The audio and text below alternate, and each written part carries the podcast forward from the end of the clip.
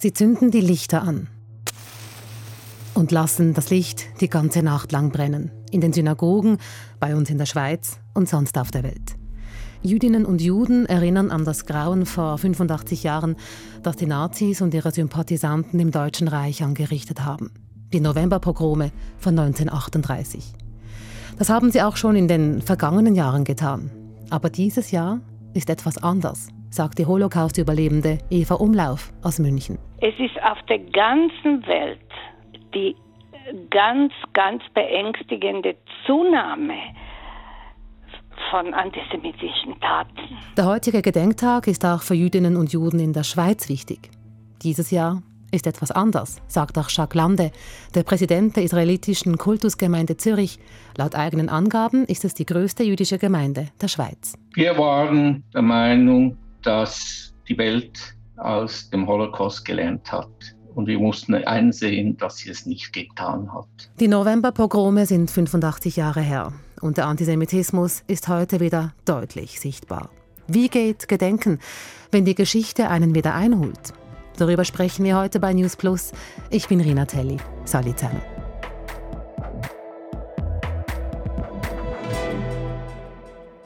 Letztes Jahr und im Jahr davor und im Jahr davor und im Jahr davor haben Jüdinnen und Juden daran erinnert, was 1938 passiert ist. Aber heute schauen mehr Leute hin, das ist mein Eindruck. Ich sehe und höre zum Beispiel mehr Medienberichte darüber. In Deutschland ist der Gedenktag ein besonders großes Thema, klar. Auch das Parlament, der Bundestag, hat sich heute Morgen damit befasst. Es liegt an uns, in welcher Gesellschaft wir leben wollen. Nie wieder ist jetzt. Aus jüdischen Kreisen höre und lese ich in den letzten Wochen, dass aus nie wieder ein schon wieder geworden ist. Gemeint sind die Geschehnisse am 7. Oktober und was danach passiert ist. Die radikal-islamische Hamas hat einen Terrorangriff auf Israel gestartet und rund 1400 Menschen ermordet und über 200 Geiseln genommen. Israel hat mit Gegenangriffen reagiert und tut das noch immer. Und seit da haben antisemitische Vorfälle in verschiedenen Ländern zugenommen, auch bei uns in der Schweiz. Ihr habt vielleicht auch an die Wand geschmierte Hakenkreuze gesehen. In Basel ist der Rabbiner angespuckt worden. Jüdinnen und Juden werden öfter beschimpft und bedroht. Das stellt auch der Präsident der Israelitischen Kultusgemeinde Zürich fest. Er heißt Jacques Lande. Wir haben mit ihm telefoniert. Es hält sich, wenn ich es vergleiche mit Nachbarländern wie Deutschland oder Frankreich, etwas in Grenzen. Es gibt Hakenkreuze, zum Teil falsch gezeichnet. Es gibt tote Juden. Es gab andere Schmierereien. Wir bekommen auch hin und wieder antisemitische Briefe, anonymerweise mit Heil Hitler unterzeichnet. Das ist der Fall. Es gibt Anpöbelungen von Erwachsenen, insbesondere wenn sie durch ihre Kleidung als Juden erkennbar sind. Es wurden auch in Schulen, haben Schüler, jüdische Mitschüler angegriffen oder verspottet. Das kommt auch vor. Neu ist Antisemitismus, der Hass auf Jüdinnen und Juden nicht. Aber er hat zugenommen, ist sichtbarer geworden. Es sei normaler geworden, Jüdinnen und Juden zu beschimpfen, sagt die deutsche Autorin und Psychotherapeutin Eva Umlauf. Antisemitismus war immer schon da. Aber wenigstens haben die geschwiegen, die Antisemiten, oder Großteil geschwiegen. Aber jetzt ist das salonfähig geworden. Jetzt geht man, verbrennt man die Fahnen, die israelischen Fahnen mit Davidstern. Jetzt geht man und beschimpft man Juden auf der offenen Straße. Ich kam gerade aus Berlin. Ich muss sagen, was hier auch in München los ist und was in den Großstädten los ist bei den Demonstrationen, das ist die Folge. Das ist die Folge, dass auch die Rechtsparteien mehr kriegen bei uns. Also das ist etwas, was einem, der denkt, richtig macht und machen muss. Eva Umlauf ist heute 80. Sie wurde 1942 in einem Zwangsarbeitslager in der heutigen Slowakei geboren. Später wurde sie ins KZ Auschwitz gebracht. Sie war damals so klein, dass sie keine bewussten eigenen Erinnerungen hat. Bei mir diese Mischung ist aus dem Wenigen, was meine Mutter erzählt hat, und von dem, was ich was man sich erinnert. Aber ich erinnere mich dann tatsächlich nach der Befreiung, nur nach dem Krieg. Eva Umlauf hat den Holocaust überlebt. In ihrem Leben hat sie sich intensiv mit dem Massenmord von Nazi-Deutschland an der jüdischen Bevölkerung befasst. Die Novemberpogrome von 1938 seien dabei zentral, sagt sie. Also für mich persönlich, ich habe diesen Tag nicht erlebt. Aber ich kenne das von Büchern, von Filmen, von Originalaufnahmen von diesem Tag. Für mich ist das der Anfang der ganz großen Katastrophe.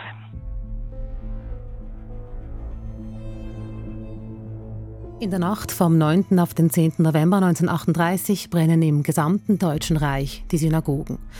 Von 1400 Synagogen bleiben nur noch Trümmer übrig. Die Hälfte aller deutschen und österreichischen Synagogen zu dieser Zeit. Ich stand neben zwei Männern in der Synagoge, die eine halbe SS-Uniform anhatten und die mit Äxten um sich schlugen und alles zertrümmerten. Das ist Henry Grün. Er hat dem deutschen Radio WDR erzählt, was er in dieser Nacht erlebt hat. Also mit einer Bewegung hätten die mich in zwei Teile teilen können, mit ihr durch einen Axtschlag. Jüdinnen und Juden werden aus ihren Wohnungen geholt, misshandelt, verhaftet, ihr Besitz vernichtet. Die Polizei sieht zu und die Feuerwehr schaut nur, dass die Brände nicht von jüdischen Häusern übergreifen auf Häuser, in denen keine Juden leben. Alle hätten mitgemacht, erinnert sich der Überlebende Rolf Abrahamsson im ZDF. Die haben dann mitgemacht, waren Parteigenossen, haben braune Hemden angezogen. Es waren Menschen, die vorher normale Berufe nachgegangen sind. Was in der Nacht vom 9. auf den 10. November 1938 geschieht, ist von der Führung der NS organisiert. Auf lokaler Ebene wird die Gewalt von Angehörigen der SA und der SS durchgeführt. Nach offiziellen Angaben sterben in dieser Nacht 91 Menschen. In der Fachliteratur ist von deutlich mehr die Rede. Es wird von mehreren 100 bis 2000 Toten berichtet. 30.000 Juden, es sind vor allem Männer, werden in den Tagen danach verhaftet und in Konzentrationslager gebracht. Frau Umlauf, wenn wir jetzt den Sprung in die heutige Zeit machen, der Gedenktag findet rund einen Monat nach dem Angriff und den Massakern der Hamas auf Israel statt. Und seither nehmen antisemitische Vorfälle zu, bei Ihnen in Deutschland, aber auch bei uns in der Schweiz und anderswo. Wie prägt denn dieser Umstand für Sie persönlich diesen Gedenktag? Was macht es für einen Unterschied? Ich habe irgendwo gelesen, und das passt, das ist wie ein Tsunami, was jetzt über den ganzen Globus durchgeht, ja. Es ist auf der ganzen Welt, einschließlich in Amerika, die ganz, ganz beängstigende Zunahme von antisemitischen Taten und Sympathie für die Hamas. Wie ist das bei Ihnen? Also haben Sie denn selber auch mehr Angst seither? Ja, ich finde, das ist nicht so eine Angst, dass mir was passiert, aber es ist einfach eine Angst, wie das weitergeht und was ist die Fortsetzung. Also das ist schon Angst, auf jeden Fall Angst kann man das nennen, was ich verspüre. Sie haben den Holocaust überlebt. Hätten Sie je gedacht, dass Sie jetzt das erleben müssen, was gerade passiert? Nein, nie habe ich daran gedacht. Wirklich nicht. Ich weiß, dass hier viele Antisemiten sind, aber dass man die Häuser oder die Wohnungen, wo Juden leben, besprüht mit Davidstern, das ist wirklich unglaublich. Man spricht bei den Gedenkfeiern nie wieder. Und ich habe den Eindruck, dass es immer wieder, nicht nie wieder ist, dass jetzt eine Wahnsinnsgeschichte passiert. Was bedeutet denn Gedenken in Zeiten, in denen Antisemitismus vermehrt aufkommt? Welche Rolle hat da das Gedenken?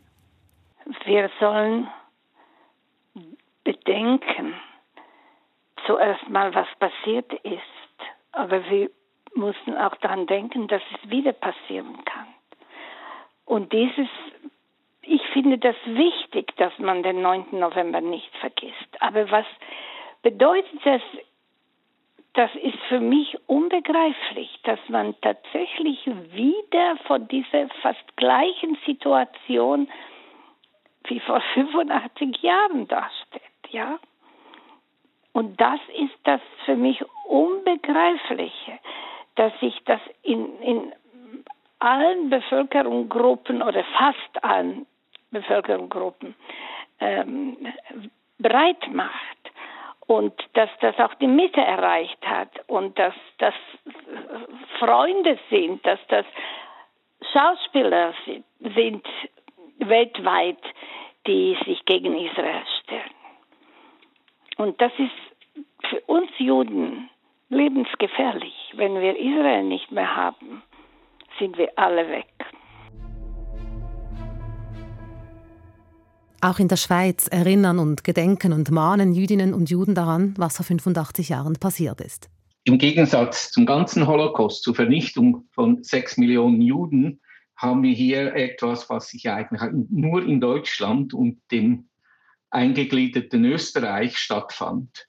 Dadurch ist es für uns eigentlich mehr auch ein Dank, dass wir davon verschont geblieben sind. Unsere Synagoge in Zürich an der Löwenstraße wurde 1884 erbaut und ist eine im Stil her ähnliche, wie sie in Deutschland zuhauf hat, aber eben durch Vorsehung den Krieg überlebt und konnte immer so benutzt werden als Synagoge.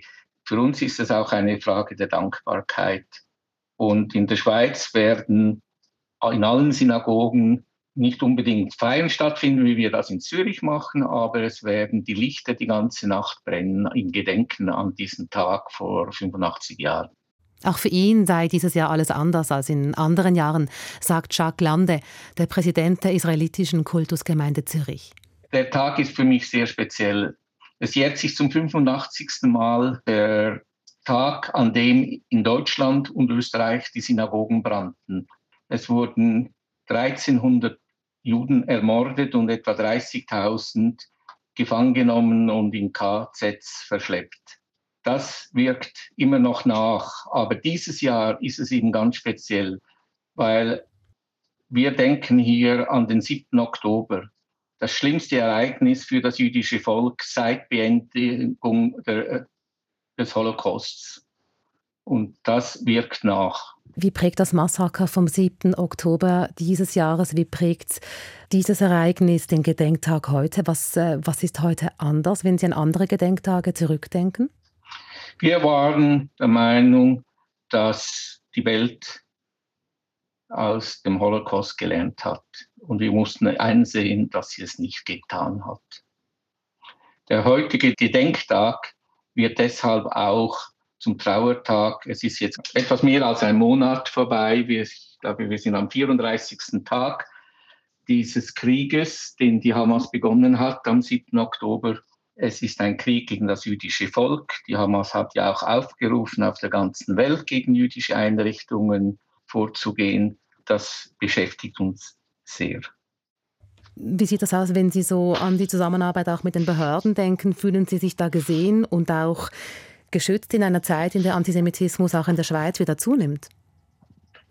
Wir fühlen uns in Stadt und Kanton Zürich enorm getragen von der Polizei, von der Sicherheitsdirektion, von der Stadt Zürich. Unsere Einrichtungen sind gut geschützt. Wir können jederzeit auf die Unterstützung der Polizei zurückgreifen, obwohl auch Pro-Palästina-Demonstrationen erlaubt werden, achtet sie sehr darauf, dass dort keine antisemitischen Äußerungen gemacht werden und dass es keine Ausfälle gibt gegenüber jüdischen Einrichtungen.